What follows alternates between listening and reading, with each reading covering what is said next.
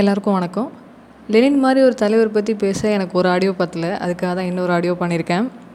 இந்த ஆடியோவில் போன ஆடியோவில் நான் விட்ட சில விஷயங்களை வந்து சொல்லணும்னு நினச்சேன். அது கூடவே ஒரு இன்ட்ரெஸ்டிங்கான ஒரு விஷயமும் சொல்ல போகிறேன் நம்ம நேற்றே பார்த்த மாதிரி ரஷ்யாவில் வந்து ஜார் மன்னர் ஆண்டு வந்தார். அவரோட ஆட்சியில் வந்து பார்த்திங்கன்னா மக்களை ரொம்ப கொடுமைப்படுத்தினார். எந்த மாதிரி கொடுமைன்னு பார்த்தீங்கன்னா தொழிலாளர்கள்லாம் இருக்காங்களா அவங்களுக்குலாம் வந்து ஒர்க்கிங் ஹார்ஸ் வந்து ரொம்ப அதிகமாக இருந்துச்சு. ஆனால் சேல்ரி ரொம்ப கம்மி. ஏதோ ஒரு தொழிலாளருக்கு இப்போ கை போயிடுச்சு இல்லை கால் போயிடுச்சு ஒர்க் பண்ணும்போது ஏதாவது நடந்துருச்சு இன்சிடென்ட் நடந்துருச்சு அப்படின்னா அவங்கள அப்படியே வேலையோடு தூக்கிட்டு இன்னொரு ஆள் வச்சுருவாங்க அவ்வளோதான் அதுக்கப்புறம் அவங்க வாழ்க்கை ஃபுல்லாக வீட்டில் இருக்க வேண்டியதான் நம்ம ஹீரோ லெனின் தான் அவங்க எல்லாருக்கும் எடுத்து சொன்னார். நீங்கள் சுரண்டப்படுறீங்க உங்களை உங்கள்கிட்ட உழைப்பை வந்து திருடிட்டு இருக்காங்க இங்கே இருக்கிறவங்க அப்படின்னு சொல்கிறாரு அதை சொல்லும்போது அவங்க யாருக்குமே ஒன்றுமே புரியல. சொன்னார் உங்களுக்கு உழைப்புக்கேற்ற ஊதியம் கொடுக்கறதில்ல அப்படின்னு. அது கேட்டோன்னே அவங்களுக்கு ஒன்றுமே புரியல. உழைப்பா அதுக்கு கூட மதிப்பு இருக்குது அப்படின்னு யோசிச்சாங்க அவங்க. அதில் லெனின்கிட்டேயும் கேட்டாங்க. யோசிச்சு பாருங்கள் அப்போ எந்த அளவு கொடுமை அனுபவிச்சுட்டு இருக்காங்கன்னு.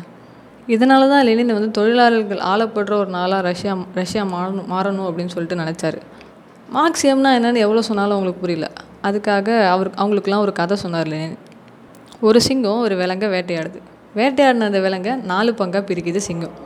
சுற்றி எல்லா விலங்கும் நின்று வேடிக்கை பார்த்துட்ருக்கு ஃபஸ்ட்டு பங்கை சிங்கம் அதுக்கு அதுக்கு அதுக்காக எடுத்துக்குது. ஏன்னா வேட்டையாடினது சிங்கம் தானல அதனால். சரி ஓகே ரெண்டாவது பங்கு என்ன பண்ணுது அதையும் அதுவே எடுத்துக்குது. ஏன்? ஏன்னா அந்த காட்டோட ராஜா சிங்கம். அதனால் அதுவே எடுத்துக்குது. சரி மூணாவது பங்கு அதுவும் சிங்கத்துக்கே.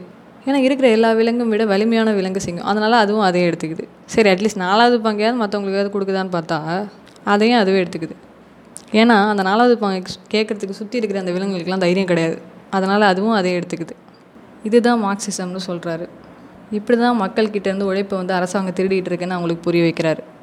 ரஷ்யாவில் இது மாதிரி நிறைய புரட்சி ஏற்படுத்துக்காக நிறைய இயக்கங்கள் வந்து நிறைய பேர் ஆரம்பித்தாங்க நிறைய பேர் நடத்திட்டு இருந்தாங்க. ஆனால் லெனின் ஆரம்பித்த போல்ஷிக்கால் மட்டுமே அந்த புரட்சியை ஏற்படுத்த முடிஞ்சது. ஏன்னா அங்கே இருந்தது லெனின். சரி இதெல்லாம் எங்கே நடந்துகிட்ருக்கு ரஷ்யாவில் நடந்துகிட்ருக்கு இதை பற்றி நம்ம ஆளுக்கு தெரிஞ்சிருக்கு. யார் அது தானே யோசிக்கிறீங்க? வேறு யார்? சுப்பிரமணிய பாரதியார். யோசிக்க வேண்டிய விஷயம் என்னென்னா ரஷ்யா அங்கே இருக்குது நம்ம இங்கே இருக்கோம். அந்த காலத்தில் கம்யூனிகேஷனும் அந்தளவுக்கு இருந்திருக்குமான்னு தெரில அப்போது எப்படி அங்கே நடந்தது இவருக்கு இங்கே தெரிஞ்சதுன்னு எனக்கு தெரியல. சரி பாரதி என்ன பண்ணாருன்னு தானே கேட்குறீங்க ரஷ்யாவில் ஏற்பட்ட புரட்சியை பார்த்து பாரதி வியந்து ஒரு கவிதை எழுதியிருக்காரு. கேட்கவே ரொம்ப ஆச்சரியமாக இருக்குல்ல எனக்கும் அப்படி தான் இருந்துச்சு. அந்த கவிதையை நான் படிக்கிறேன் கேளுங்க. சில வரிகளுக்கு எனக்கு அர்த்தம் புரியல. அதுக்கு உங்களுக்கு தெரிஞ்சால் எனக்கு சொல்லுங்கள் எனக்கு புரிஞ்ச வரைக்கும் நான் உங்களுக்கு சொல்கிறேன் ஓகே நான் படிக்கிறேன். மாக்காளி பராசக்தி உருசிய நாட்டிற் கடைக்கண் வைத்தாள். அங்கே ஆகாவென்றெழுந்தது பார் யுகப்புரட்சி. கொடுங்கோலன் அலறி வீழ்ந்தான்.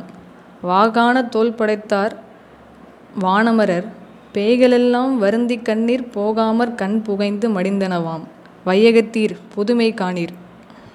என்ன சொல்கிறாருன்னா பராசக்தி அவர் ரொம்ப விரும்பி கும்புற கடவுள் வந்து பராசக்தி. பராசக்தி வந்து அந்த ரஷ்ய நாட்டில் வந்து அவங்களோட கண் பட்டதால் அங்கே புரட்சி நடந்துருச்சு அப்படின்னு சொல்கிறாரு ரஷ்யாவில் இந்த கொடுங்கோலன் ஜார் வந்து விழுந்துட்டார் அப்படின்னு சொல்கிறாரு அதுக்கப்புறம் இருக்க சென்டென்ஸ்க்கு எனக்கு மீனிங் தெரில லாஸ்ட் சென்டென்ஸ் என்னென்னா உலகத்தில் இருக்கிற எல்லாரும் பாருங்கள் இங்கே ஒரு புதுமையான ஒரு விஷயம் நடந்திருக்கு அப்படின்னு சொல்கிறாரு அடுத்த ஸ்டான்ஸா இரண்யன் போல் அரசாண்டான் கொடுங்கோலன் ஜாரெனும் பேரிசைந்த பாவி.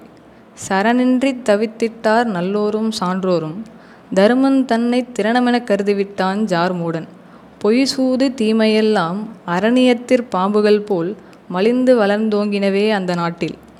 இதில் என்ன சொல்கிறாருன்னா நமக்கு தெரிஞ்ச வரைக்கும் நம்ம ஊரில் இருந்த ஒரு கொடுங்கோலர்னு பார்த்திங்கன்னா இரண்ய கசிபு பக்த பிரகலான் பற்றி கேள்விப்பட்டினா தெரியும் அவரோட அப்பா தான் இவர். ஸோ இவர் மாதிரி அரசாண்டார் வந்து அங்கே இருந்த அந்த கொடுங்கோலம் தான் ஜார் அப்படின்றவர்னு சொல்கிறாரு ரஷ்யாவில் இருந்த நல்லவங்களும் அறிஞர்களும் வந்து ரொம்ப கஷ்டப்பட்டாங்க அப்படின்னு சொல்கிறாரு இப்படி கஷ்டப்படுத்துறதே தர்மம்னு நினச்சிட்டு இருக்கான் அந்த ஜார் அப்படின்னு சொல்கிறாரு ஜார் மூடன்னு சொல்கிறாரு அப்புறம் போய் சூது தீமை இதெல்லாம் வந்து பாம்புகள் காட்டில் இருக்கிற பாம்புகள் மாதிரி ரொம்ப நிறைய வளர்ந்து வளர்ந்துருக்கு அந்த நாட்டில் அப்படின்னு சொல்கிறாரு அடுத்த ஸ்டான்ஸா உழுது விதை தருப்பார்க்கு உணவில்லை. பிணிகள் பல உண்டு. பொய்யை பொழுதடிமை செய்வோர்க்கு செல்வங்கள் உண்டு. உண்மை சொல்வோர்க்கெல்லாம் எழுதறிய பெருங்கொடுமை சிறையுண்டு. தூக்குண்டே இறப்பதுண்டு. முழுதும் ஒரு பேய்வானஞ்சிவேரியிலே ஆவி கெட முடிவதுண்டு. இங்கே என்ன சொல்கிறாருன்னா விவசாயிகள் அவங்களுக்குலாம் வந்து சாப்பாடு இல்லை. அவங்களுக்கு சாப்பாடு போகிறது விவசாயிகள் தான். அவங்களுக்கு சாப்பாடு கொடுக்கறது இல்லை. நிறைய பிணிகள் நிறைய நோய்கள்லாம் நிறைய இருக்குது பொய் பேசிகிட்டு இருக்கவங்ககிட்ட நிறைய காசு இருக்குது உண்மை சொல்கிறவங்க கிட்ட வந்து உண்மை சொல்கிறவங்க உண்மை பேசுகிறவங்களுக்குலாம் வந்து சிறை தண்டனை தூக்கு தண்டனை இப்படி தான் இருக்காங்க. அடுத்த ஸ்டான்ஸாக இம் என்றால் சிறைவாசம் ஏனென்றால் வனவாசம். இவ்வாறங்கே செம்மையெல்லாம் பாழாகி கொடுமையே அறமாகி தீர்ந்த போதில் அம்மை மனங்கணிந்திட்டாள். அடிபரவி உண்மை சொல்லும் அடியார் நம்மை மும்மையிலும் காத்திடுனல் விழியாலே நோக்கினால் முடித்தான் காலன்.